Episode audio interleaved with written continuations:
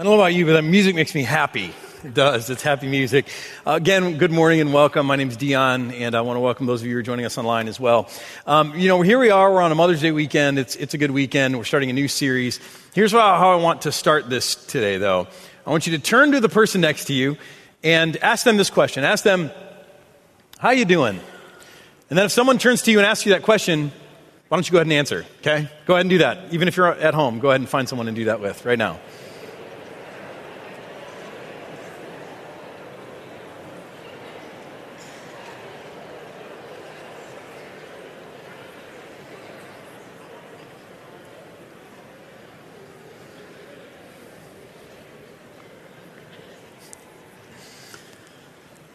Now, I realize that when someone asks you to do this in church, it's a little bit artificial, so maybe it wasn't exactly authentic.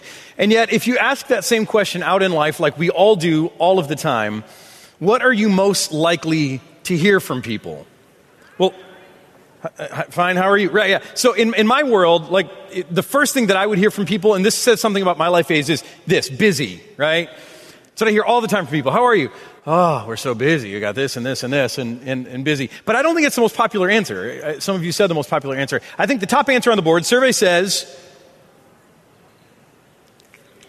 good, right? Good. We're good. Fine. How are you? Everything's great. Now, there are people who, when you ask them that question, they give you really long answers. And you just kind of learn to avoid asking that question of those people because none of us really want to know the answer, right? We're just asking it to be friendly. And yet, if, if we take us at our own word, with this answer that we give when someone asks us how we're doing, which is usually good or fine and I'm doing well, whatever, then that means that we are all living the good life by our own admission, which is good because that's what this series is, is for. It's for people who are living the good life. Now, in church, this is kind of kind of different because in church we usually talk about how to get through struggle and how God wants you to handle struggle and hardship and difficulty in your life. But in this series, it's going to be kind of different. We're going to talk about how do you manage life when life is good. We even have a new growing deeper for you. Um, so if you picked one of these up on the way in, great. If not, grab one on the way out. There's also um, they're available online electronically. We'll send you a daily email if you want. Uh, the website's up there. Um, so we've got this all set for you for people who are living the good life. Now, I know what some of you are thinking. You're thinking, hey, hey, hey, I, I didn't say I was actually living the good life. I just, I just answered the question, I, I'm good. I'm doing well. In other words, that means you have a lying problem, right? Um, but, but I think the reality is that, that although a lot of us would say there are things that are going well in our life, there are things that are good in our lives, we'd be a little hesitant to take the next step and to say, oh, and yeah, I'm living the good life. For a number of reasons, life sometimes seems less than good. And uh, here's some reasons that I find in my own life. The first is because we've got stressors and problems. I mean, even when life is good, there's still a lot of stress in life. Just this week, on Monday, I was having a really long and stressful day. One of those work days that feels like it could have been three work days. It just goes on forever. And I was trying to get things wrapped up, working really hard to get things buttoned up so I could go home and had to be back for some meetings and stuff. And, and so, so I, am trying to do this and I get, I get a call from my wife, a panicked phone call. And, uh, and she tells me about how our beloved puppy, that, uh, that great, generous Christmas gift from my parents this year, how the, uh, the puppy got into a box of candy, a box of chocolate candy. And she had to be somewhere and she's panicking. She's saying, What do I do? And I'll just reassure you the puppy's fine, everything's fine. Um, but what I won't tell you is how I actually responded to her because if you are a pet lover, you would hate me for the rest of my life. in the way that I responded to her in that moment. Why? Because, not because life was bad, just because it was a stressful day. And when you're dealing with stressors in life, it's hard to say that life is good. Now, some of you, it's well beyond stressors. You actually are dealing with big problems in your life. I mean, you wish for a stressful day because the things that you're facing, they're huge. You're facing huge money problems or marriage problems, relationship problems. You're facing a big problem at work or at school. You're facing a health problem. Uh, some of you, you know, this, this Mother's Day is a great day for some of you. For some of you, day it's the most distressing day of the year because you're either missing your mom or you had fertility problems or some other kind of problems in your life. And, and, and so for you, maybe, maybe it's like not even, not even that you have stressors in your life. You wish life was just stressful because you're facing huge things. You've got, you've got problems. And when those things are in your life, no matter how good the rest of it is, it's hard for us to say, yeah, life is good. It's hard to say that and actually mean that. Or the second reason, because someone else is always doing better. Sometimes life seems less than good because someone else is always doing better, right? No matter how good life is, all you have to do is get on Facebook or get on Instagram, start looking around. Someone's doing better than you. And suddenly it makes your life seem not so good. Or in our celebrity obsessed culture, you turn on the TV, you look at People magazine when you're checking out in the grocery, you know, you look at that stuff and you suddenly feel like, I thought my life was okay until I looked at that person. That's a reason sometimes we have a hard time admitting, at least I do, that, uh, that life seems is that life is, is good. It seems less than good sometimes. Um, number three, because it sounds distasteful. You know people who, when you ask them the question of how things are going, and maybe even if you don't ask, they can't stop telling you about how wonderful their lives are right? And you're listening to that and you want to be happy for them, but deep down inside you're saying, Will you just shut up? Like, stop it, seriously. Like, why are you, bra-? right? People who are bragging and, and, and they're just telling you about how our awesome life and you're just, you want to get sick because you're like, okay, enough. I'm fine. Just keep it to yourself. See, none of us want to be that person, right?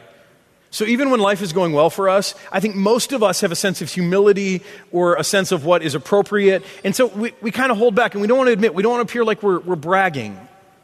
The problem with that is this that if you can never admit that life is going well to people, eventually you'll have a hard time admitting that life is going well even to yourself. And I think that's what happens to a lot of us. We, we fail to admit that life is good even to ourselves, all in the name of humility or in the name of politeness. One more uh, why it seems that life is less than good sometimes because struggle feels more honorable than blessing. I'll tell you, if one of these really nails me, it's probably this one because struggle feels more honorable than blessing. In our culture, we value, we honor, we clap for the underdog, right? The person who starts at nothing, they work their way up by sheer grit and, and they become something. We, we applaud those people. The people who are raised in stable, affluent, loving homes with lots of opportunity, we don't clap for them. We judge them, don't we? And I think for a lot of us, even when life is going well, we, we kind of know that and we don't want to admit that it's going well because, because it seems more noble to have to struggle. And so we make up struggle if we have to in life just to make it sound more noble, to make it sound like we're fighting some big battle, even if life is going pretty well for us. I know that's true for me. I'm terrible at admitting that life is going well because I believe that struggle is more noble. I think it's, you know, it sounds better to struggle. And so, uh, further, I'm afraid that if, if I admit that life is going well, that someone is going to give me more work to do. Anyone else? Don't ever tell your boss things are going okay. Always appear busy, right? Uh, don't tell your boss that, that things are going well and you just enjoyed a good vacation. They might freeze your salary, right? Case in point, this, this week on Thursday, told you I had a stressful early part of the week. Uh, this week on Thursday, Thursday's my day off. Um, so my wife, she was trying to help me have a good day. So we, um, we started off the morning by having just a quiet breakfast at home after she dropped the kids off at school, which was great. And then I had all this yard work that was past due, and she's like, hey, why don't I go outside and help you with the yard work? And so we spent a couple of hours doing yard work, and got, our, got our yard looking great. And then, um, and then since it was Cinco de Mayo, we said, let's go get some Mexican food for lunch. So we drove to Webster and uh, got some good Mexican food, had a margarita or two, and, uh, you know, just enjoyed the day. It was a beautiful day. Um, and of course, if you're, if you're local here, when you're in Webster, you are so close to Ted Drewes that it's just, it's just a bad idea not to go.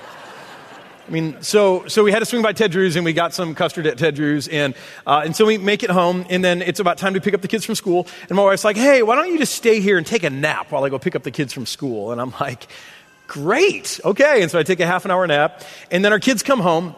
I mean, great day, right? I mean, great day. The kids come home, and my daughter Aria, she's, she's 10. Aria comes into the kitchen. She's so sweet. And she, she comes in the kitchen. She goes, Daddy, how was your day off? And my answer to her is, It was okay. Like, what's wrong with me? Why, why, why, I don't even know why I said that. And the worst part of all of that, the worst part of all of that, is that Jocelyn was sitting in the other room and she heard that. And so she says, um, okay? Excuse me, only okay? And it didn't end well. So I ended up apologizing. But I, but I also had to look within myself to say, why can't I admit that it was a good day? And for me, it's because struggle feels more honorable than blessing. I have a hard time admitting that life is going well. But here's the truth, okay?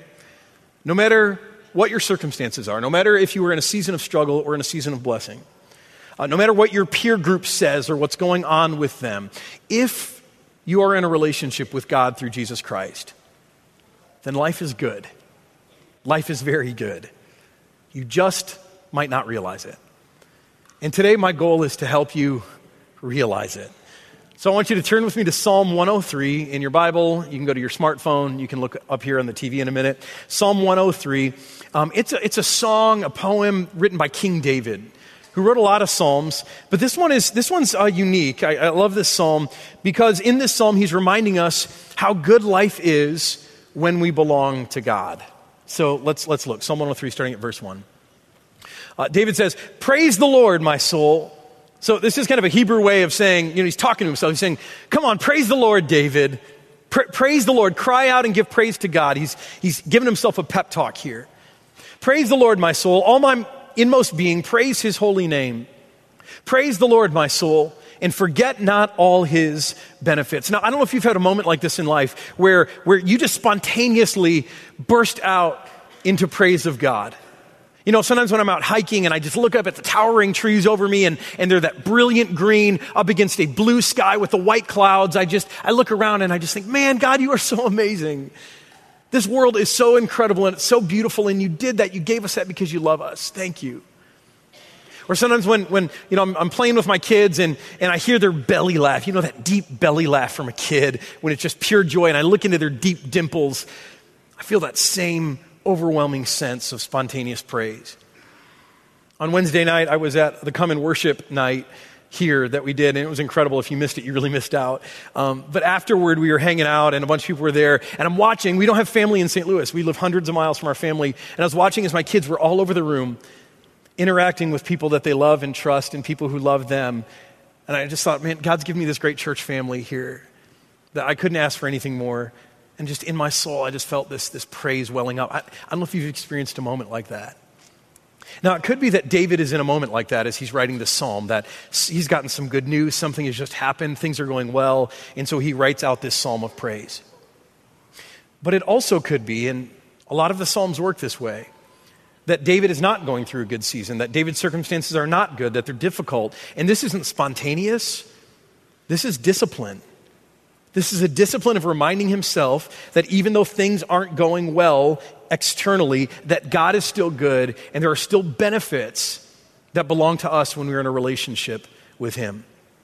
And then David begins to enumerate these benefits. So, whether, whether he's in a season of, of plenty or a season of need, he remembers all the benefits that are his because he is a son of God. And we're going to look at these benefits today. I want you to think about these benefits in your own life.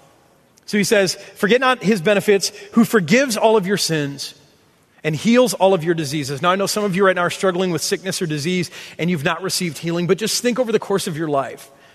How many times a, a cold or something didn't turn into something greater?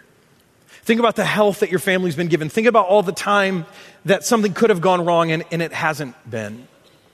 God is to credit for all of that. He goes on. He says, Who redeems your life from the pit, or my translation of this would be, Who saves you from the crazy traffic on Manchester Road, right? So, right, you've had those near misses in traffic where you're like, I don't know how I just missed that. I don't, maybe an angel stood in the way. And, and David's going, Yeah, in those moments when God saves you from the pit of death, bless the Lord. I mean, He's done that for you. He goes on, he says, and crowns you with love and compassion like a crown on your head who satisfies your desires with good things, so that your youth, your energy, your spirit is renewed like the eagles. When I think about this verse, um, satisfying your desires with good things, I think about several years ago. My kids, they, uh, they, they were taking piano lessons, and, um, and we didn't have a piano in the house, which is apparently a problem because piano teachers want you to practice during the week, we found out. Um, so our kids were playing piano. In fact, my daughter Ellie was over here on the keys uh, today, so she's, she's been practicing her art and getting better at it. But we were looking for a piano out on Craigslist. And now you know this, and some of you right now are probably saying, hey, you need a piano? I've got two, just come take it off my hands. Um, so there are pianos aplenty to be found out in the world.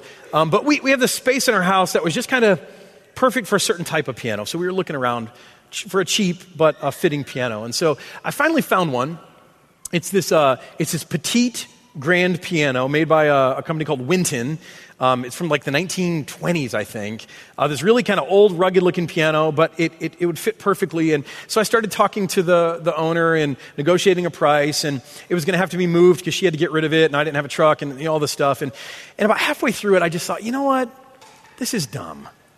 I don't have the money for this really. We have other things we need to spend our money on. And next week, there's going to be someone who's giving away a piano, and it may not be the right piano, but who cares? It'll be a piano. I should just wait and see how God might provide this another way. Some, you know, something will come up. So I wrote the lady an email. Um, again, we're talking on Craigslist, and so I wrote her an email, and I just said, "Hey, you know what? I, I, sorry to waste your time. Uh, I, I, don't mean to be disrespectful. I'm gonna have to step away from this deal, and you know, my apologies." Gave her a little bit, a little bit of explanation, and then just left it at that. Well, about a day and a half later, uh, no, I'm sorry, about a half a day later, the next day, a half a day later, um, I got an email from this woman. And she said, I don't know if anyone can be at your house today, but if you can, if you can be there this afternoon, I will give you the piano and I'll even pay to have it moved. Just be there. Now, I, I read that email and I just thought, only God could do this, right? I mean, I don't know this woman. She doesn't know me. She has no reason to give me this piano and to pay to have it moved. Like, it's actually costing her to give me this piano. And, and I just thought, only God could do this. See, see, He's a God who doesn't just give us what we need at a very base subsistence level, but, but He's a God who satisfies our desires with good things. Now, it's not a $90,000 concert grand piano. No, of course not. It's a good piano, though. And God just saw that that was something that would bless our family, something that, that, that we wanted, something that would fill our house with music, and it has. And He gave us to that. He gave us that thing, rather. And I just think, God, I mean, you're so good. God, th- th- that you see our desires and you're willing to satisfy them just blows me away. David said that too. Uh, then in the next verse, he says, The Lord works righteousness and justice for all the oppressed. Uh, one more quick story. Um, sharing a lot of stories here today. That's because this is personal for me. And I hope it's personal for you. And I hope that every story I tell reminds you of a story in your own life where you can remember the benefits of being the son or the daughter of God. But as I read these words about works righteousness and justice for all the oppressed, I think back to seminary. Um, we, were, uh, we were these poor seminary students, newly married, Jocelyn and I. Uh, we were moving into our third year of the seminary process, which is an internship. So we were getting ready to move to, to Minnesota, from St. Louis to Minnesota. And um, about three days before we were moving, Jocelyn found out that she was pregnant, which wasn't great news because we weren't planning on having a kid in seminary. We didn't really have a lot of income. It was going to be a tough thing for us. Um, but, you know, we, we, were, we were happy. It's the first time ever getting pregnant, and we were really excited about that. And, um, and yet, the problem was, the big problem was, that we were in between health insurance policies. Um, so in seminary, we had this crazy catastrophic, you know, like if you get all of your limbs cut off. They might give you a band aid on insurance, but nothing else. Policy it really was no good, but seminary required us to have it, so that's what we had. And then we were, we were getting ready to have some better health care when we went on vicarage on our internship because I was going to be working a job. So we had applied for that. It was about to start in two weeks, but she, you know, she was pregnant.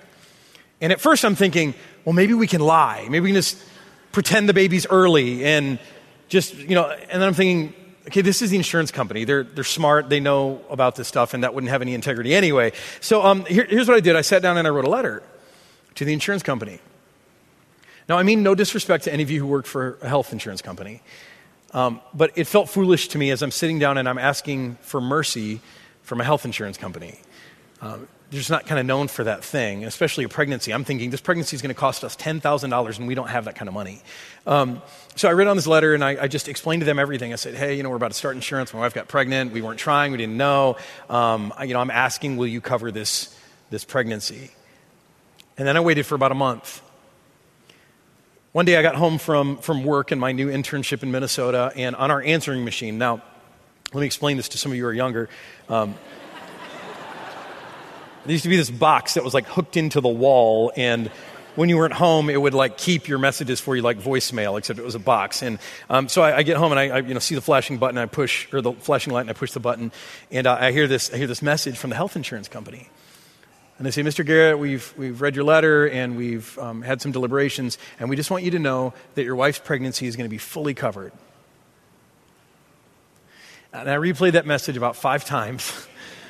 Just like, did I hear that right? It is going to be covered, right? And, and then I forbade Jocelyn to ever delete the message. I kept that on there throughout the whole pregnancy as evidence. Um, in fact, I, I, guarantee that, you know, the sad thing is to think about is that the answer machine is now long gone. It's probably in a landfill somewhere. And if you went and found it and pressed play on that thing, that message would probably still be there. Because who does that? Insurance companies don't do that, right? They, they don't do that. They're watching their bottom line. They don't give a, a you know, a, a $10,000 gift to a client who is actually outside of the boundaries. They don't do that. That only happens with God. See, he works righteousness and justice for all the oppressed, for all the lowly, for all the downtrodden, for poor seminary students who find themselves pregnant and have no way to pay for it. God works righteousness and justice for them, David says. And then he goes on. He says, He made known his ways to Moses. Back in Moses' day, his deeds to the people of Israel when he saved them from slavery in Egypt. And, and this is who God revealed himself to be. David reminds us this is what God said of himself The Lord is compassionate and gracious, slow to anger but abounding in love. And he will not always accuse, nor will he harbor his anger forever. And this is the part that gets to me. I'm going to tell you all of that stuff reminds me of God's goodness, but this is the stuff that just blows me away that he will not always accuse, nor will he harbor his anger forever. He does not treat us as our sins deserve, or repay us according to our iniquities. It's another word for sin. For as high as the heavens are above the earth, so great is his love for us, for those who fear him. And as far as the east is from the west, so far as he removed our transgressions from us. As a father has compassion on his children, so the Lord has compassion on those who fear him. See, when we get right down to it, this is the stuff that just blows me away. The benefits of belonging to God is that God looks at me and He sees me just as I am. Right? He sees those moments where I lack integrity. He sees my deceit. He sees my sin. He sees my mistake. He sees my, my, my ugliest sides, my hatred, my jealousy, my envy. He sees all of that. And He doesn't distance Himself from me. Instead, He distances me from my sin as far as the east is from the west.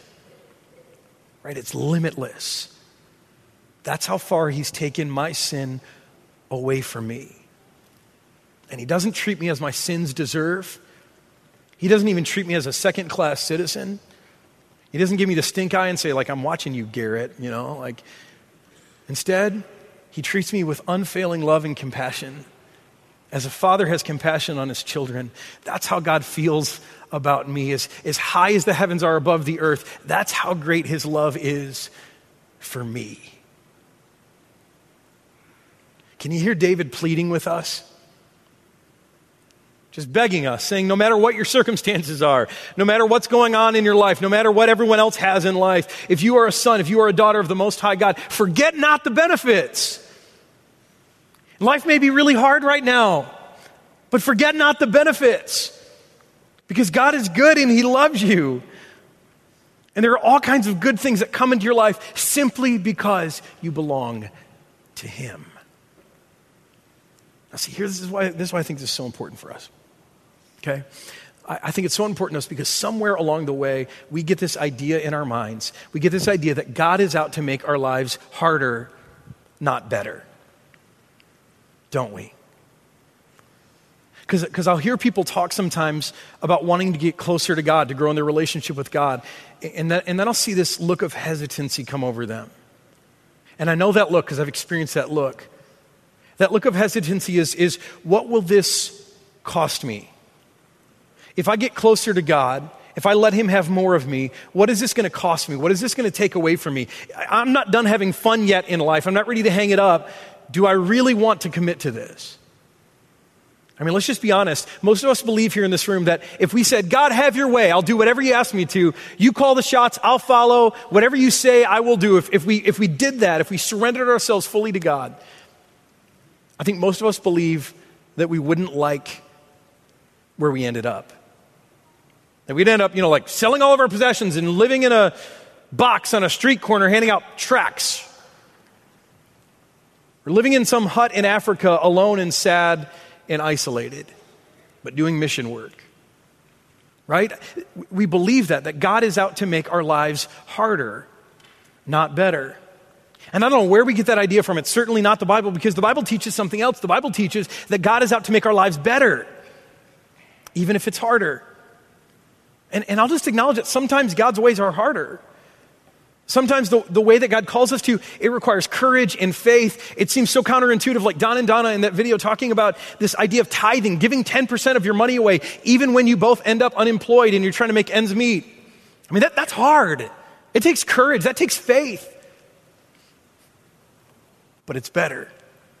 God is out to make our lives better, even if it's sometimes harder.